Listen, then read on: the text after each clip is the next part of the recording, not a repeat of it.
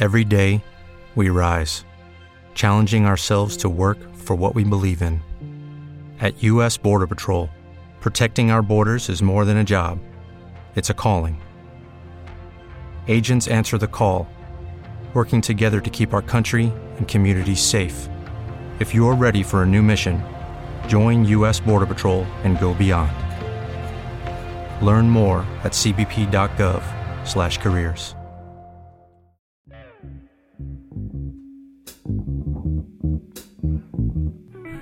Welcome to today's episode of The Black Sales Professional. I'm your host, James M. Fields.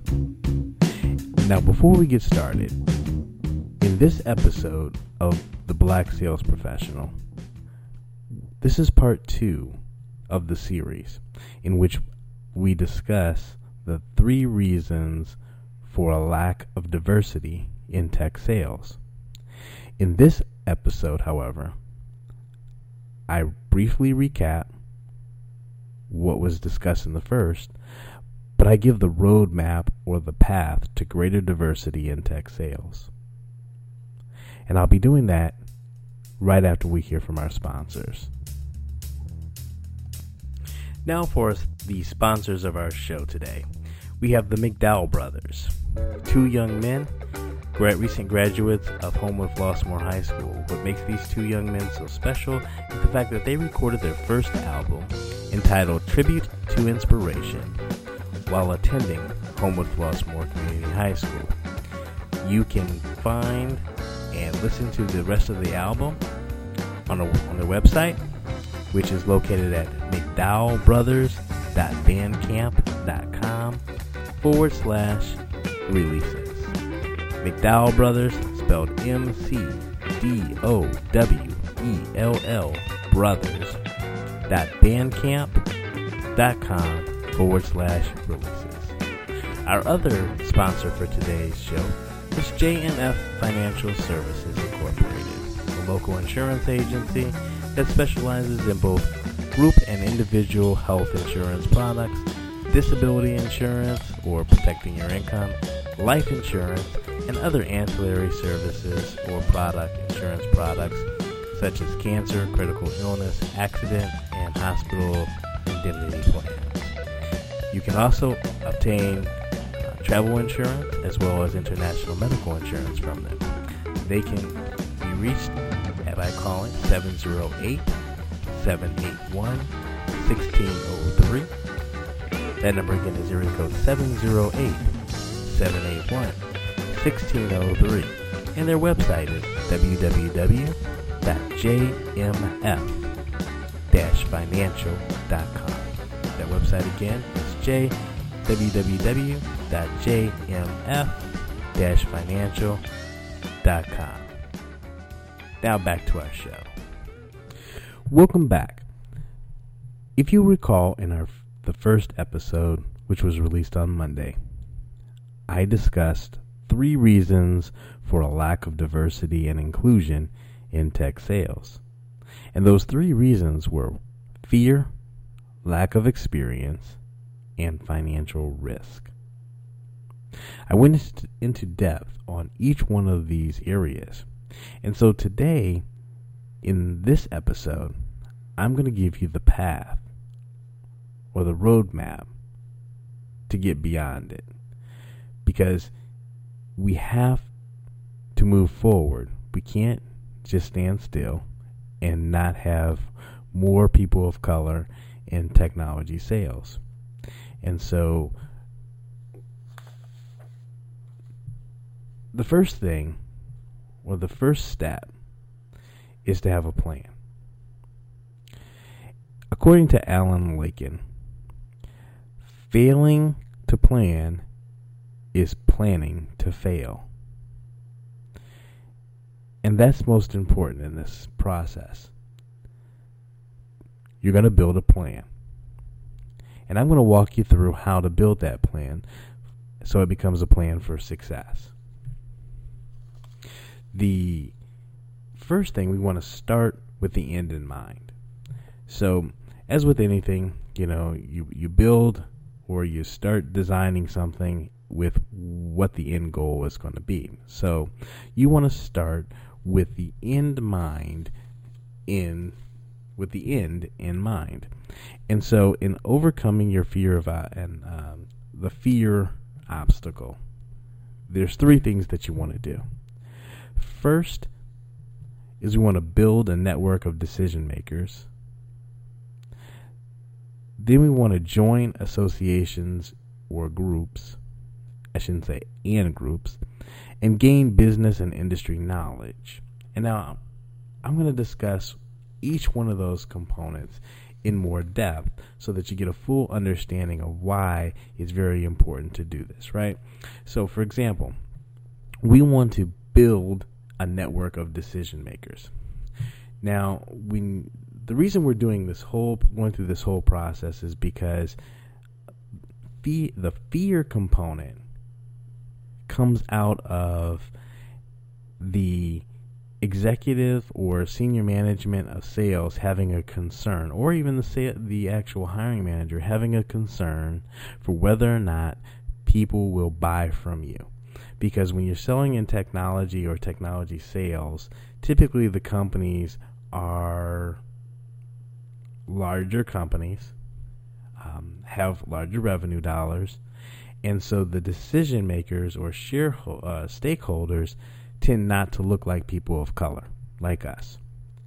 And so, because of that fear factor of having a per of them not being sure whether or not a person um, is going to be willing to buy from you, we're going to try we're going to structure a process that's going to take that off the table and make it so that that no longer becomes an objection. Now the whole process is to remove uh, these objections. As you learn you're going to learn if you have if you do not have sales experience the whole concept of of sales is understanding that buyers have objections. Some of the objections they will tell you up front. They will be they will be um, open and honest about their objections, but they'll tend to hide or keep certain objections to the very end of the process. And those are the final objections that you have to overcome in order to get the sale.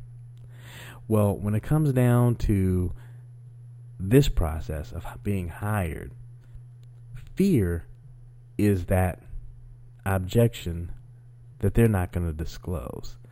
They're not going to sit across the table from you and tell you that they're concerned that the individuals in the territory that they're going to put you in are going to buy from you because of the fact that you're either African American or that you're a person of color. That's going to be that that's that objection that's kind of hidden or clo- or held close to their vest, and they don't want to disclose it because of being viewed as, of course, as being racist or being discriminatory.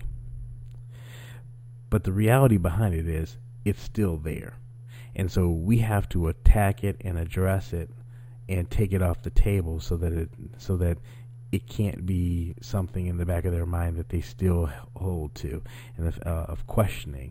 We're going to make it so that there's not an issue of whether or not the person's going to buy from you. We're going to make it so that they're going to then be willing to be saying we need to hire this person because of the because of the background that they have, the knowledge that they have, and the people that they have around because they can they're we're not worried about whether they're going to buy from us because because this individual is so well uh, is well connected in the person and they're going to be and they're going to want to tap into your actual network and now for this example i'm going to use two components i'm, I'm going to use an example of selling uh, student information systems Okay, and there's two different markets that you can sell student information systems to. You can sell them to the K through 12 market space, or you can sell them to higher ed. Both of them come across. Both of them are student information systems. We're going to use that as an example because, you know, it doesn't matter whether or not the industry is. Um, you don't have to do this for say, okay, I'm just going to go and sell uh, only to student sell, student information systems. This is applicable for any type of technology sale that you want to use. The first thing you want to do is find the decision makers for that particular uh, product and you know in the business, and then you want to build a network for this. Now, when I first started back in the mid 90s, back in 96, and then when I got into technology sales in 1997 with um, with Simplex, we didn't have, there wasn't a Google, there wasn't a LinkedIn. So when I was going through the interview process, I didn't have the ability or the knowledge to be able to do this. But because technology has advanced and because we have systems like LinkedIn, you're now able to actually do this research, build a network before you even get to the interview so that you have a network of people. And I'm going to tell you, explain to you why this is important.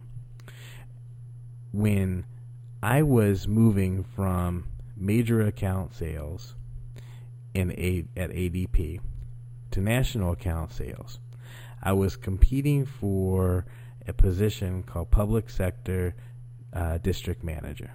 So I was going to be responsible for selling to the public sector all accounts of over a thousand employees or higher. So basically, that meant Chicago Public Schools, Cook County, State of Illinois, all the other dist- uh, school districts with over school districts with over a thousand employees in Illinois and nine other states. So when I met with the with my the sales director who was hiring who was the hiring manager, I went on to explain to them my background in public sector one of the markets that they really wanted to focus on was the K through 12 space. Well, I had an advantage within the K through 12 space. My mother was a 30 year educator, and not just any type of educator. She wasn't just a teacher. When I was in high school, my mom was high school principal. Later on, my mother, and at the time in which I was interviewing for this position, my mom was an assistant superintendent of one of the largest school districts in the state of Missouri.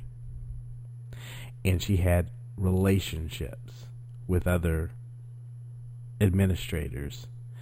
But more importantly than that, she gave me the ability, I had a person that I could talk to to tell me all of the ins and outs of schools and how they operate and what I need to do and this and that and what have you. And so when I had that conversation with these with the hiring manager, that was one of the stories that I shared. And it gave me the advantage in getting that opportunity in getting the opportunity. They still they were they were always going to bring me into national accounts, but I had two jo- two jobs in which two positions that they were looking at trying to fill. And this position, when I told them that story, I fit very well on that in that position. So, know who you know can help you get a get into a position because of your the knowledge you know about that particular industry and having access to the problems and situations. So what we're going to do is we're going to look at this uh, from a K through 12 standpoint first. And as you can see from the diagram, um, for those of you who are seeing the video, um, the student information system is the software system that we're going to be that you're going to be finding all the stakeholders for.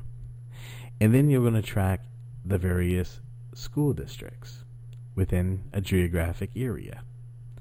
And now even though some of the some of the territories for what you may sell may be may span multiple uh, states, you don't necessarily have to uh, build a network of administrators throughout the entire country.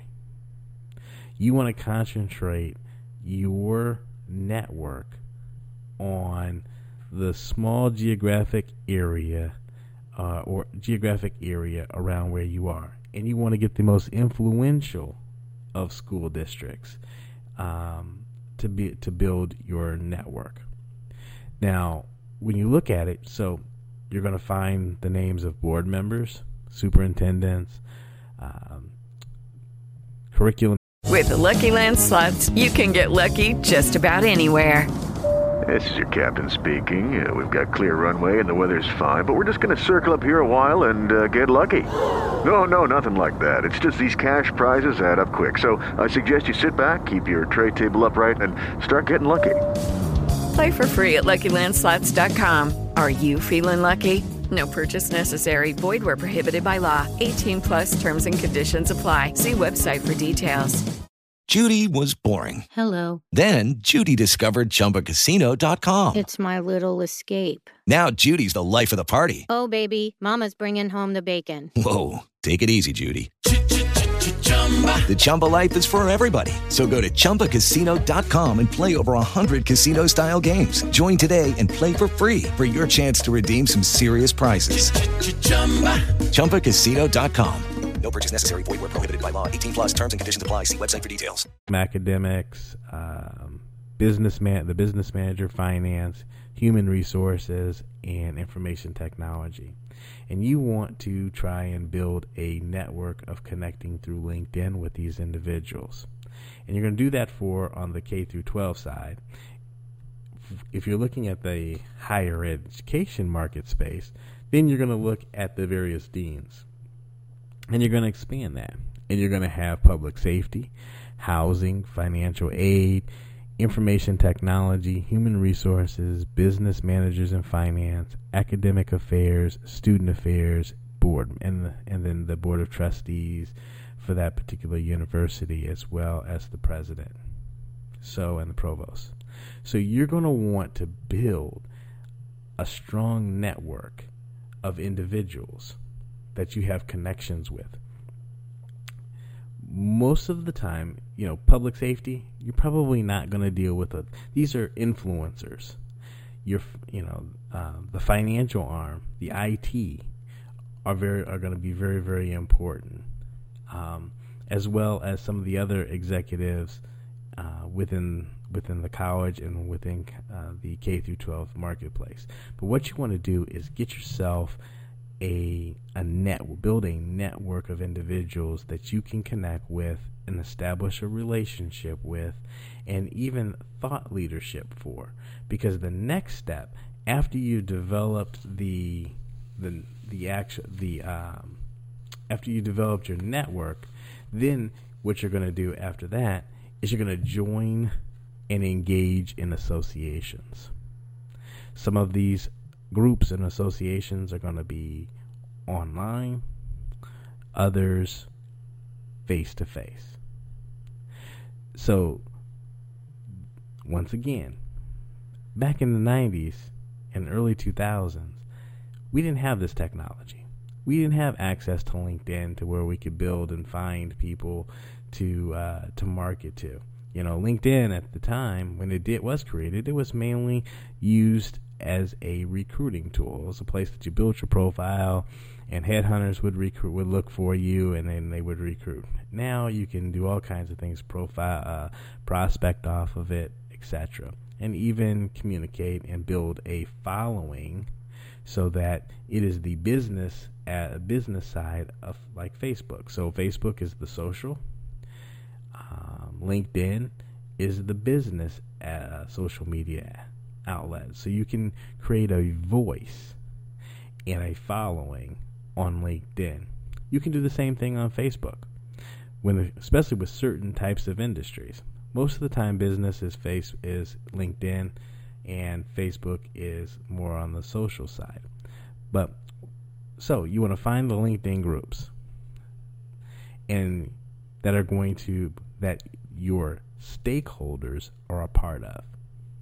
So if you are calling upon, say, human resources and payroll, you want to find the LinkedIn groups that deal with SHRM and other HR and payroll related um, issues.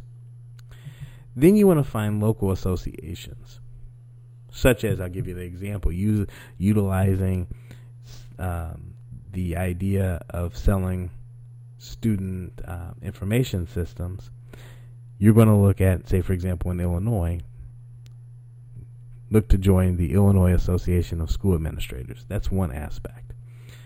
Um, however, what you're going to find, especially in the education marketplace, is you'll find all of these different small association groups. Some of them meet online, some of them meet face to face in person. But you want to look at some of them and participate and join those group join those groups. You want to find and join and become active in the groups in which the biggest or the majority of your stakeholders of that particular solution that you've decided that you're going that you want to sell um, are a part of. Now, let's take a, a, quick step back. The whole purpose behind this is, uh, you, know, you're going to have multiple options. So you should not just say, okay, I'm only going to look at selling a student inf- student information systems, unless that you know that that's the only thing that you want to do. But let's say you want to ultimately sell to, to, to schools, you like the school technology, and your ultimate goal is to become is to move into um, selling the ER and joining the ERP vendors such as Oracle or SAP, because those are two um, two major players in the large school arena. If you're selling financials, you may look at same thing.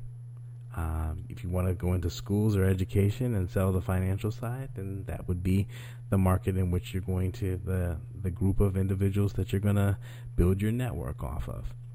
But then you're going to attend after you've joined various LinkedIn groups, local associations. You want to attend local meetings and events and you want to network. But one of the things that you you're doing when you're doing this networking. Now, this is not like I said, as you can see, this process is not something that takes place overnight. This is a plan that you're going to have to execute over a period of a couple years.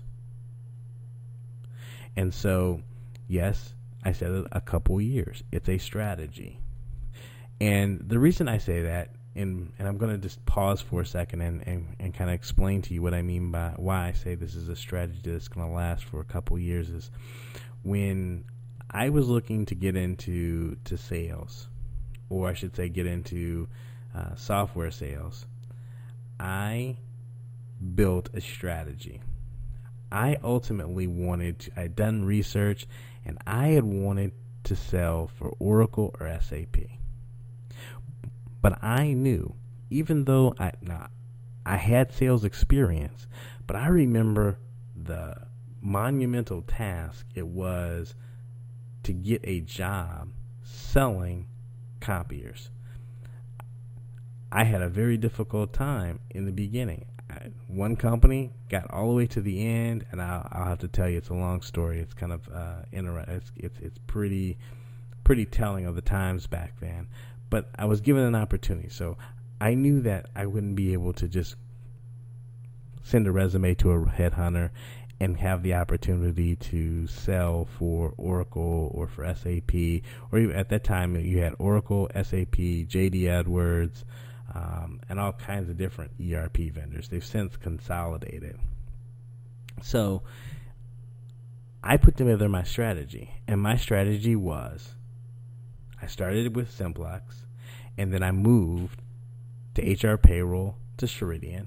Now, mind you, I never moved from I didn't move from from Simplex to an uh, an A to the number to the industry leader. I always moved to the two to the number two player.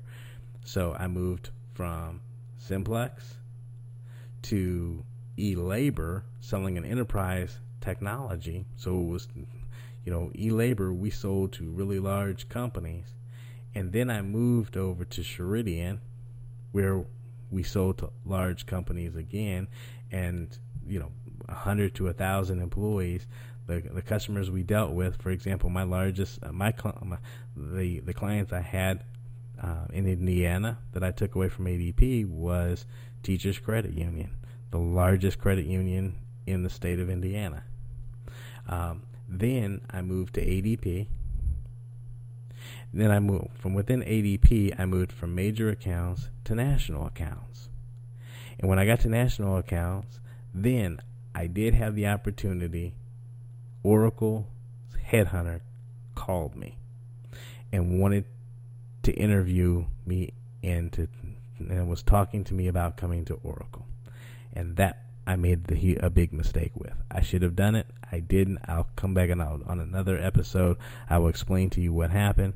But anyway, the whole purpose of what I'm saying here is I put together a plan, and it was a long plan. My plan took me from 97 to roughly 2007. So 10 it was a almost like a 10 year plan and by the time I got the option the opportunity to get to the oracles and the SAPs.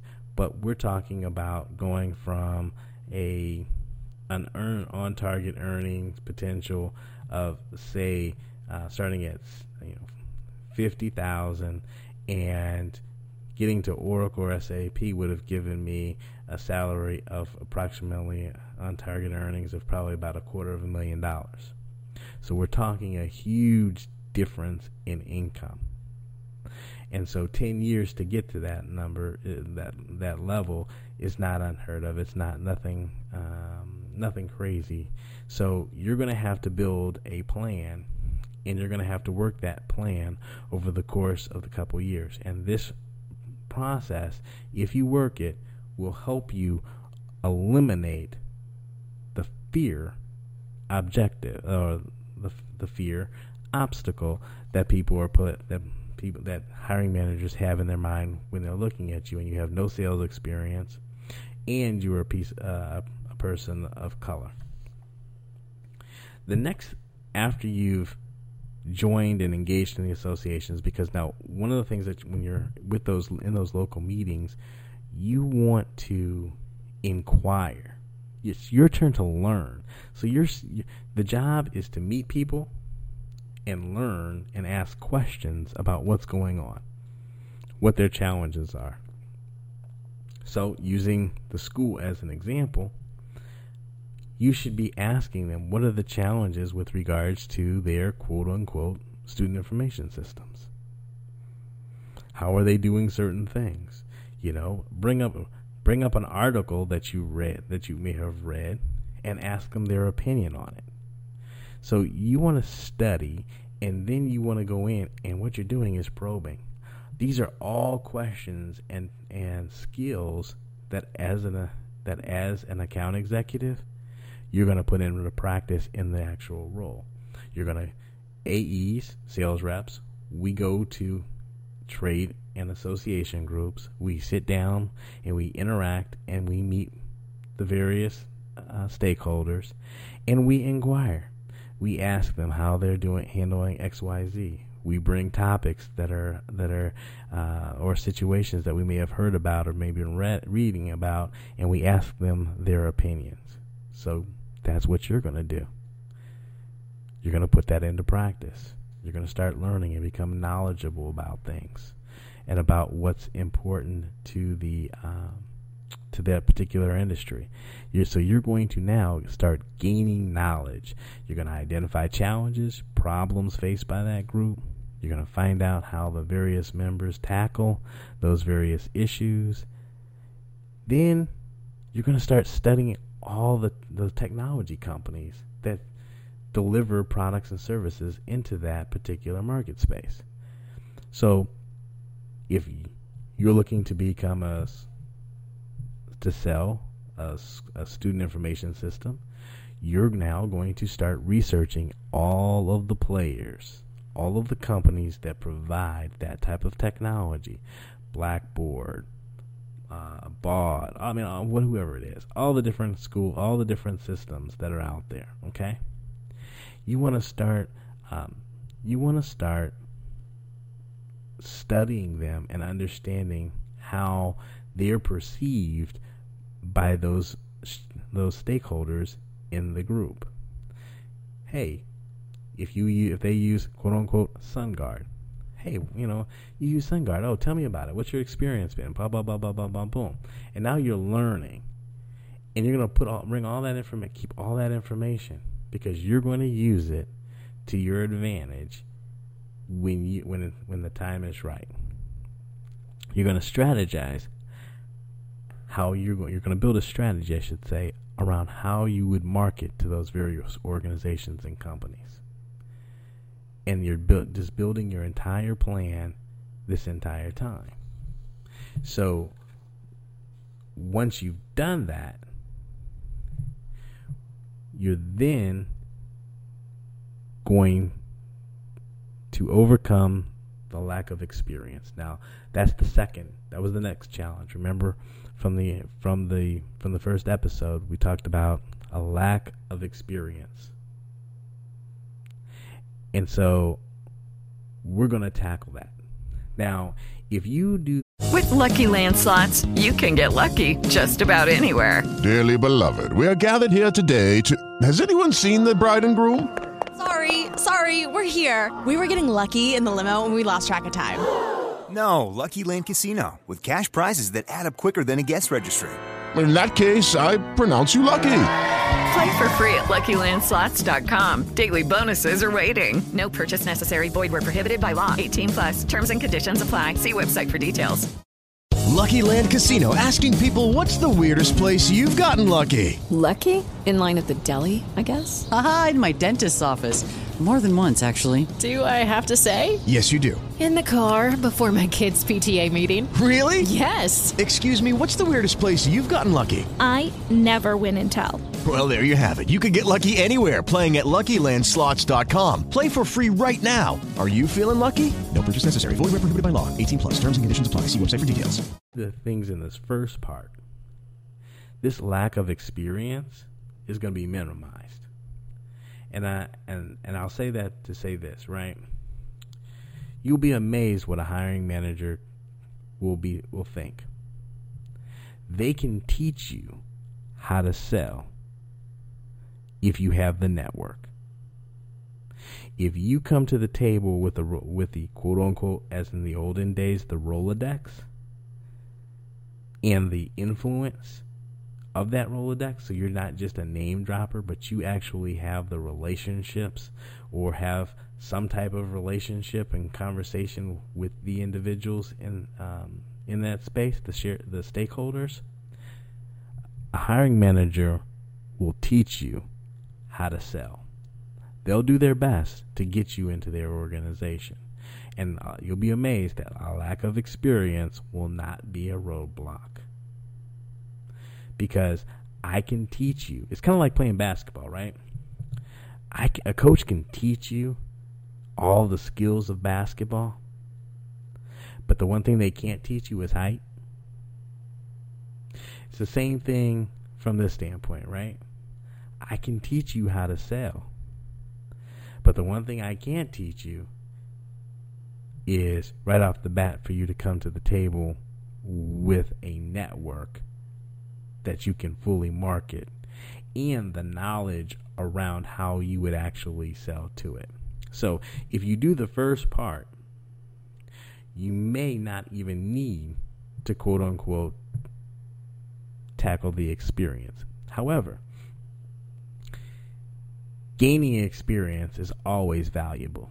So, while you're doing the first part that I just explained to you of your plan and executing upon it, you should also try and execute on the second part, which is gaining experience. Because gaining experience, it's just like if you're playing baseball and the more at bats you get, the better you are at hitting the ball.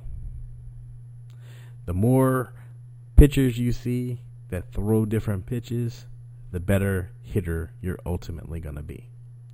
And so gaining experience as a sales rep is definitely something that's going to help you.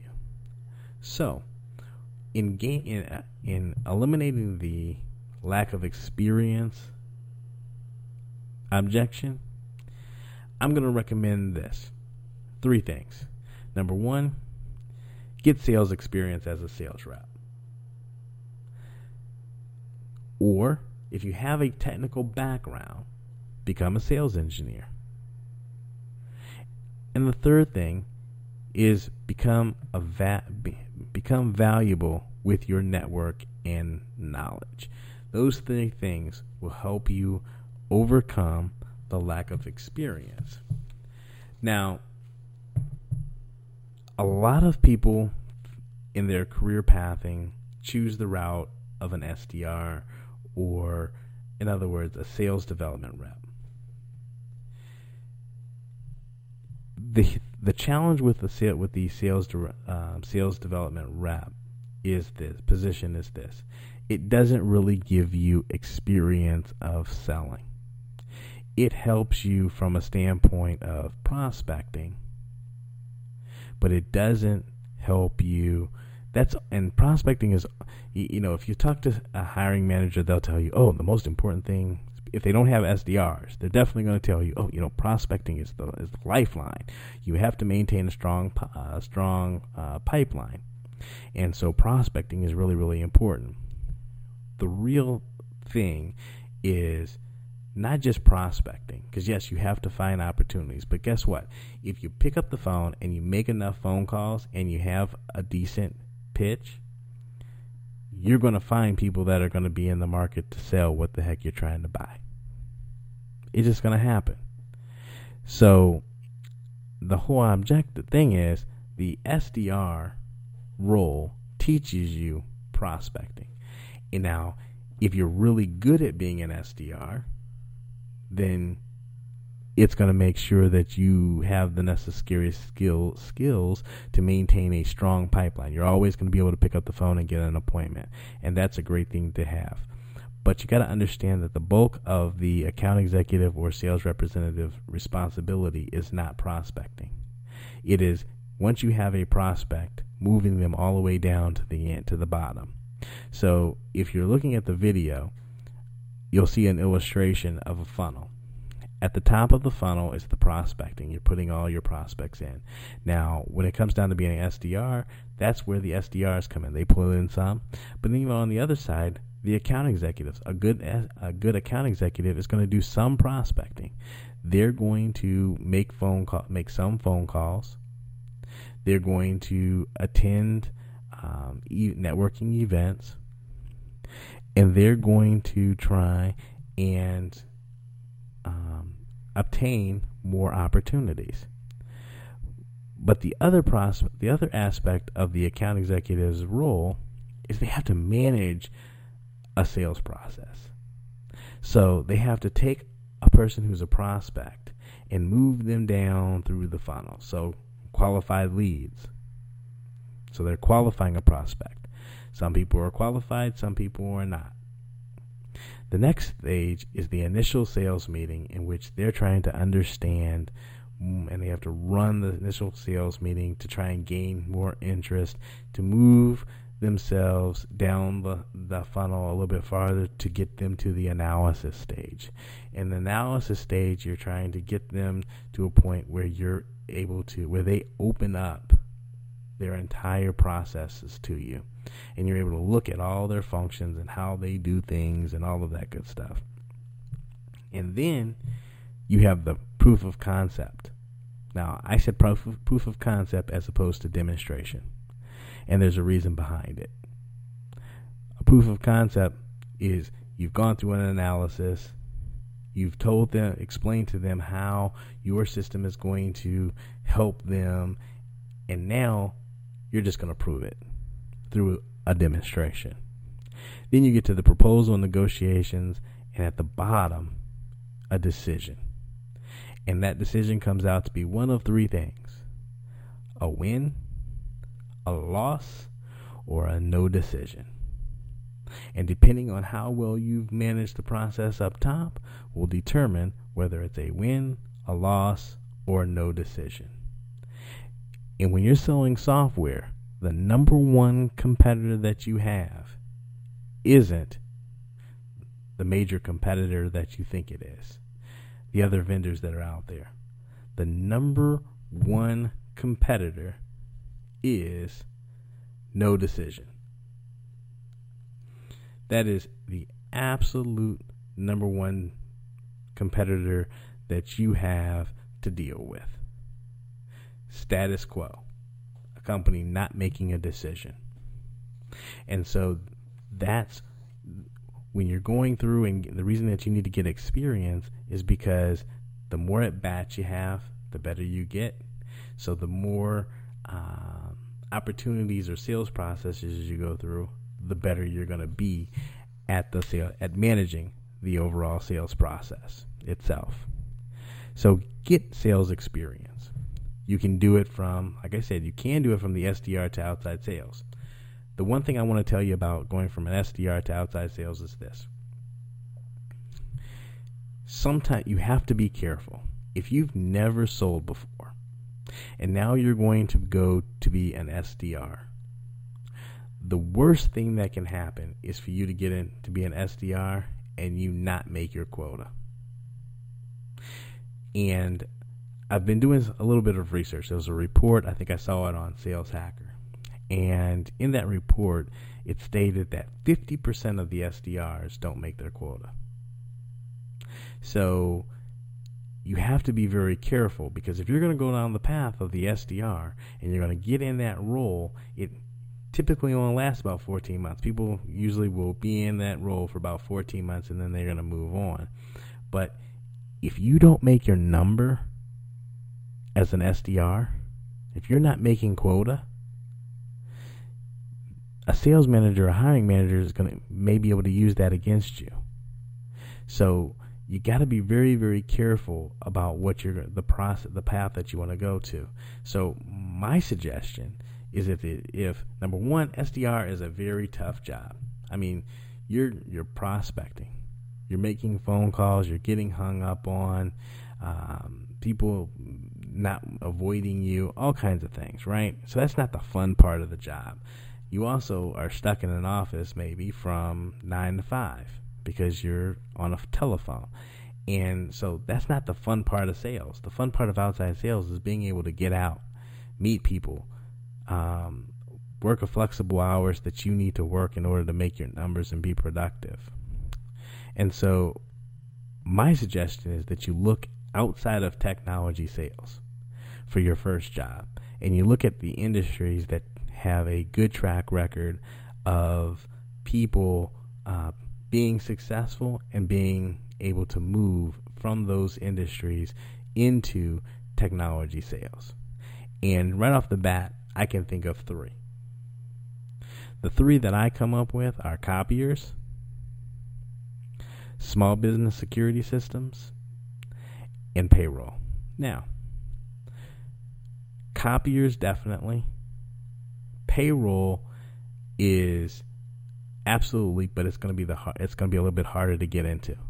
But the payroll industry, Paychex, and ADP, for example, hire directly out of college. They're known for hiring people out of college.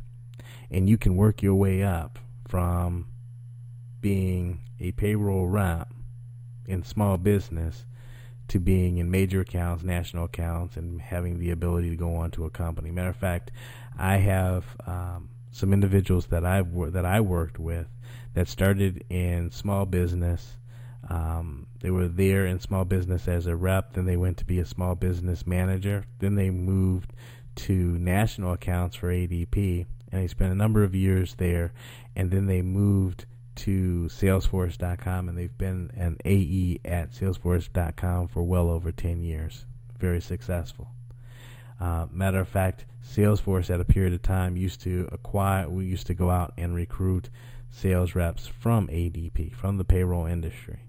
And so you can look at Paychex and you can look at ADP as two organizations that um, you can get sales experience. They have base salaries. Um, so, but they're going to be a little bit more difficult to get into. Okay. you have to have college degrees. Um, copier sales, you don't necessarily have to have a college degree. But I will say this if you're going to look at going into technology sales, you probably need to have either a college degree or you need to be a um, have one of the des- one of the certificate have some technical certifications behind you for technology. So if you have if you're Microsoft certified, if you're Cisco certified, something of that nature, then you probably can have an opportunity to get into technology sales because uh, the education may not necessarily um, may not be a factor, but for the most part, truthfully, you need a college degree in order to get into technology sales because you have to be able to talk business. And hiring managers are going to be very critical of your level of knowledge of business and P&Ls and cash flow and all of that and how their systems affect all of that in, um, without a without a college degree. It is just going to be a very tough sell.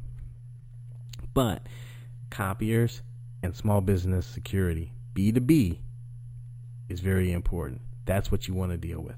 You want to go into a sales role where you're selling B2B and you're not a demand creation person. So, getting into being a manufacturer's representative is not a good thing because you're not selling to the end user.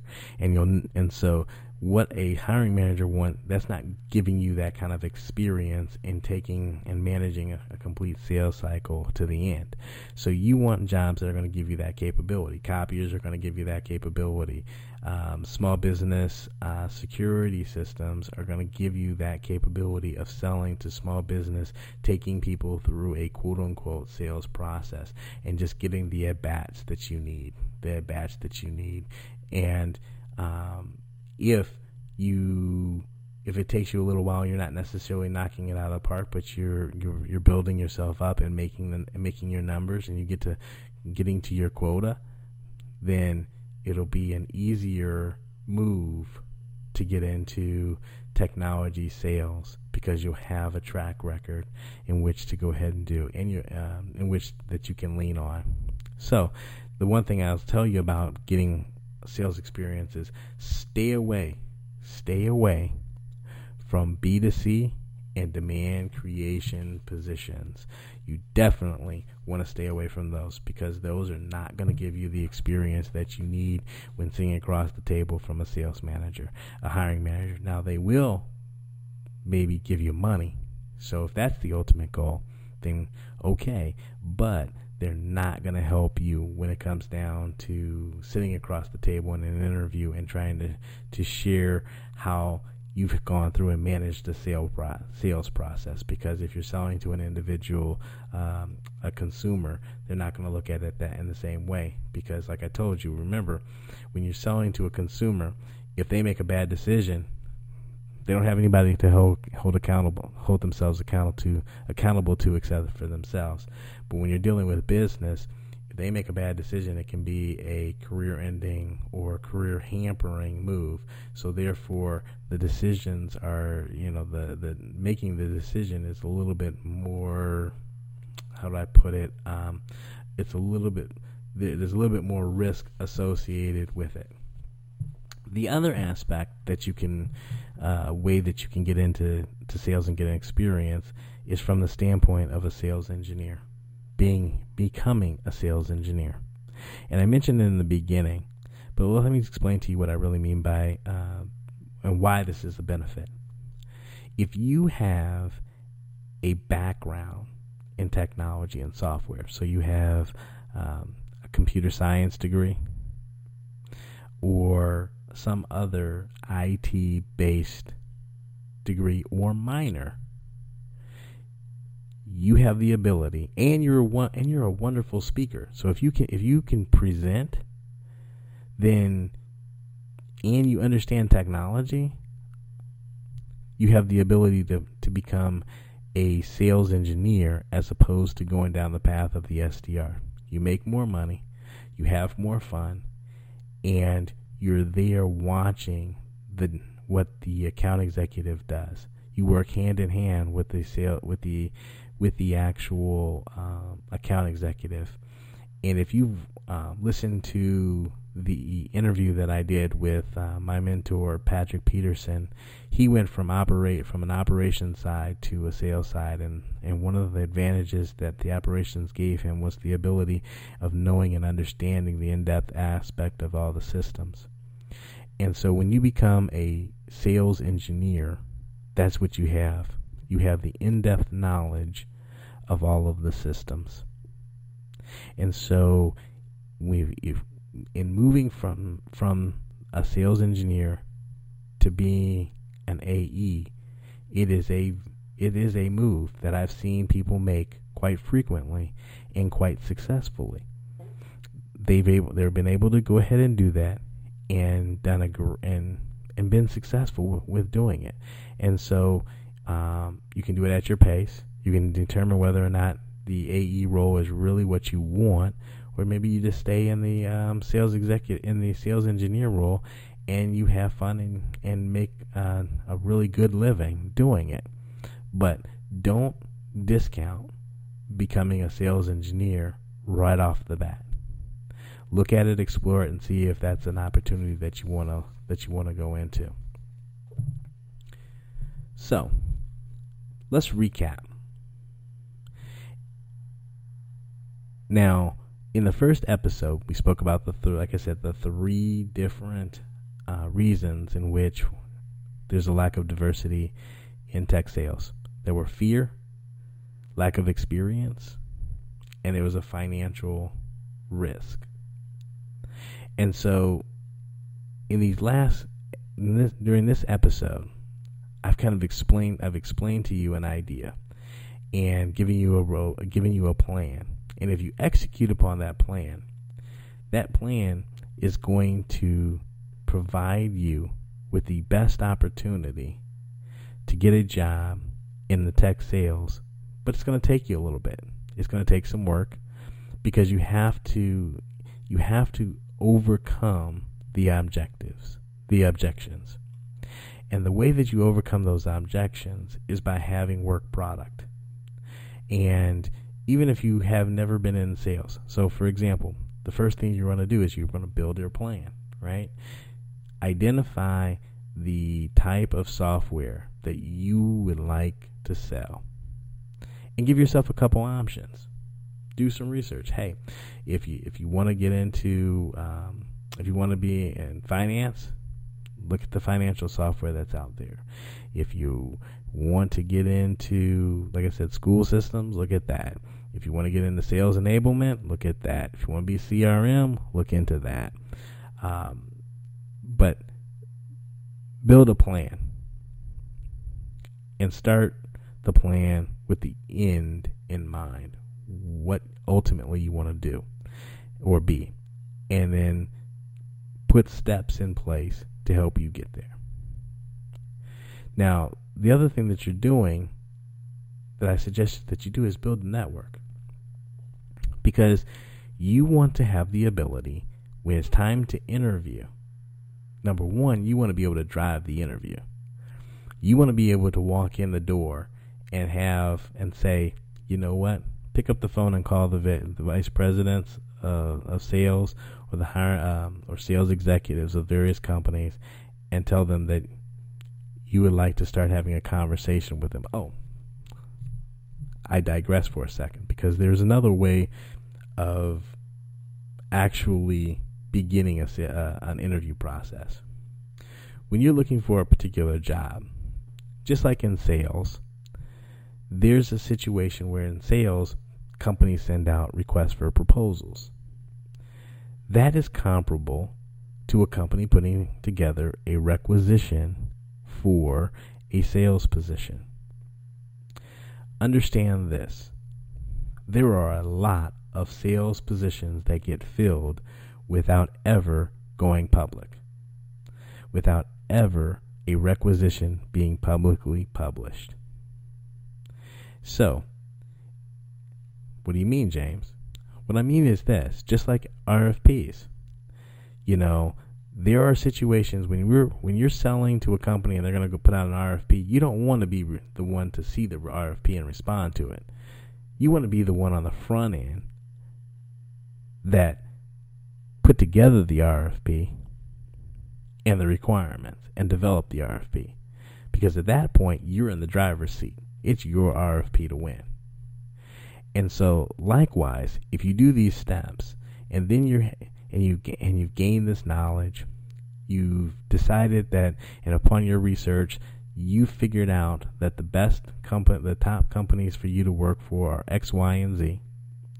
Now you can contact the sales organizations of each one of those organizations, and you now become the sales driver, the driver of the sales process. Because when you start meeting with them and you have your Rolodex or of, or network of decision makers, you know the pains that the organizations have and you've identified and studied and figured out which actual systems have the best opportunity to solve those problems and you can convey that to that VP of sales or that hiring manager and explain to them exactly how you would present their solution to your network of customers or network of potential customers and that you're just trying you're you're looking at this at their company and XYZ and X and Y company.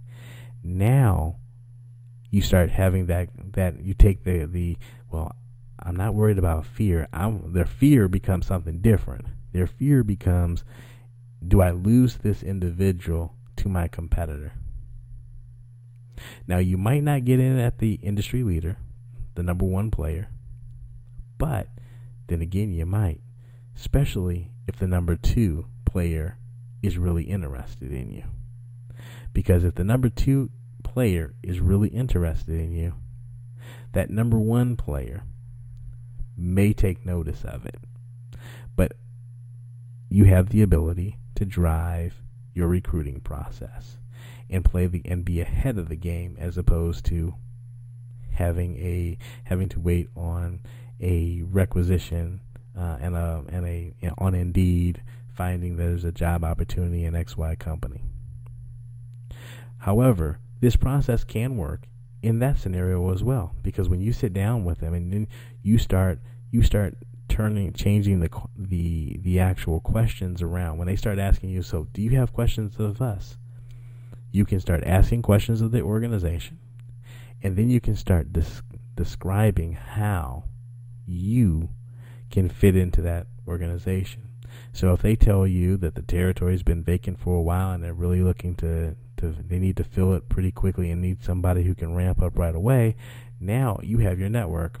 And you say, you know what, Mr. and Mrs. Cuss, Mr. Mr. So and so, I think I'm I can help you with that because I have this network that of and I am a member of an active member of this group and this group in which these stakeholders are active members and I have established relationships with these individuals in which case I can reach out to them and present your value proposition. As a matter of fact, I've already spoken with, with, many of them and, and have somewhat of an idea as to how, what their thoughts are within your about your system, and that's why I reached out and why I'm applying for your organization. Woo, game changer. Because I can guarantee you, unless they're hiring someone from their competitor, nobody else is doing that. Nobody else is doing it. So, build your network of decision makers to take the fear of whether people do business with you off the table. You do this, they won't have they won't worry about whether or not they can make it whether or not a person is going to buy from you because they're going to know that these individuals are are willing to buy for going to be willing to buy from you or at least have the illusion that they are. Study the issues so that you can articulate that you are knowledgeable and what you can bring to the table and how you would position their product and solution within the customers. And if you can find out how the cut how your network views that particular company and how so that you understand how you would present it to them get sales experience so that you can learn the sales processes and gain practice. Yes like Allen Iverson said it's about practice. Practice. If you can if you have the technical background Go the engineering path. And use that to get yourself in front and working with the AEs on a more consistent basis. So, in conclusion, if you follow this process, if you use these plans that I've placed before you, that I've shared with you, you're going to see what you're going to see if you when you sit back is that I just walked you through what you would do as a sales rep or as an AE yourself in a day-to-day job. I just gave you the tools or the process that you can of the information that you should gather. Maybe not necessarily in the format. We didn't go through drills and things of that nature, but I gave you the roadmap that if you do those things, now you'll be in a position to actually, in an interview, tackle and overcome those various objections. Now, as of each time, if you haven't done so, please um, subscribe to to the podcast, Black Sales Professional. You can do so at Apple Podcast, Spotify, and Spreaker.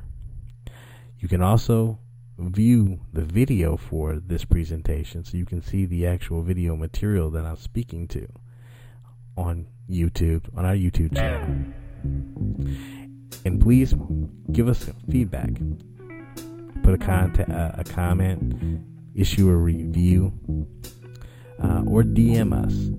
You can DM me on LinkedIn or on Instagram. JM Fields 1001 on Instagram. Until next time, take care.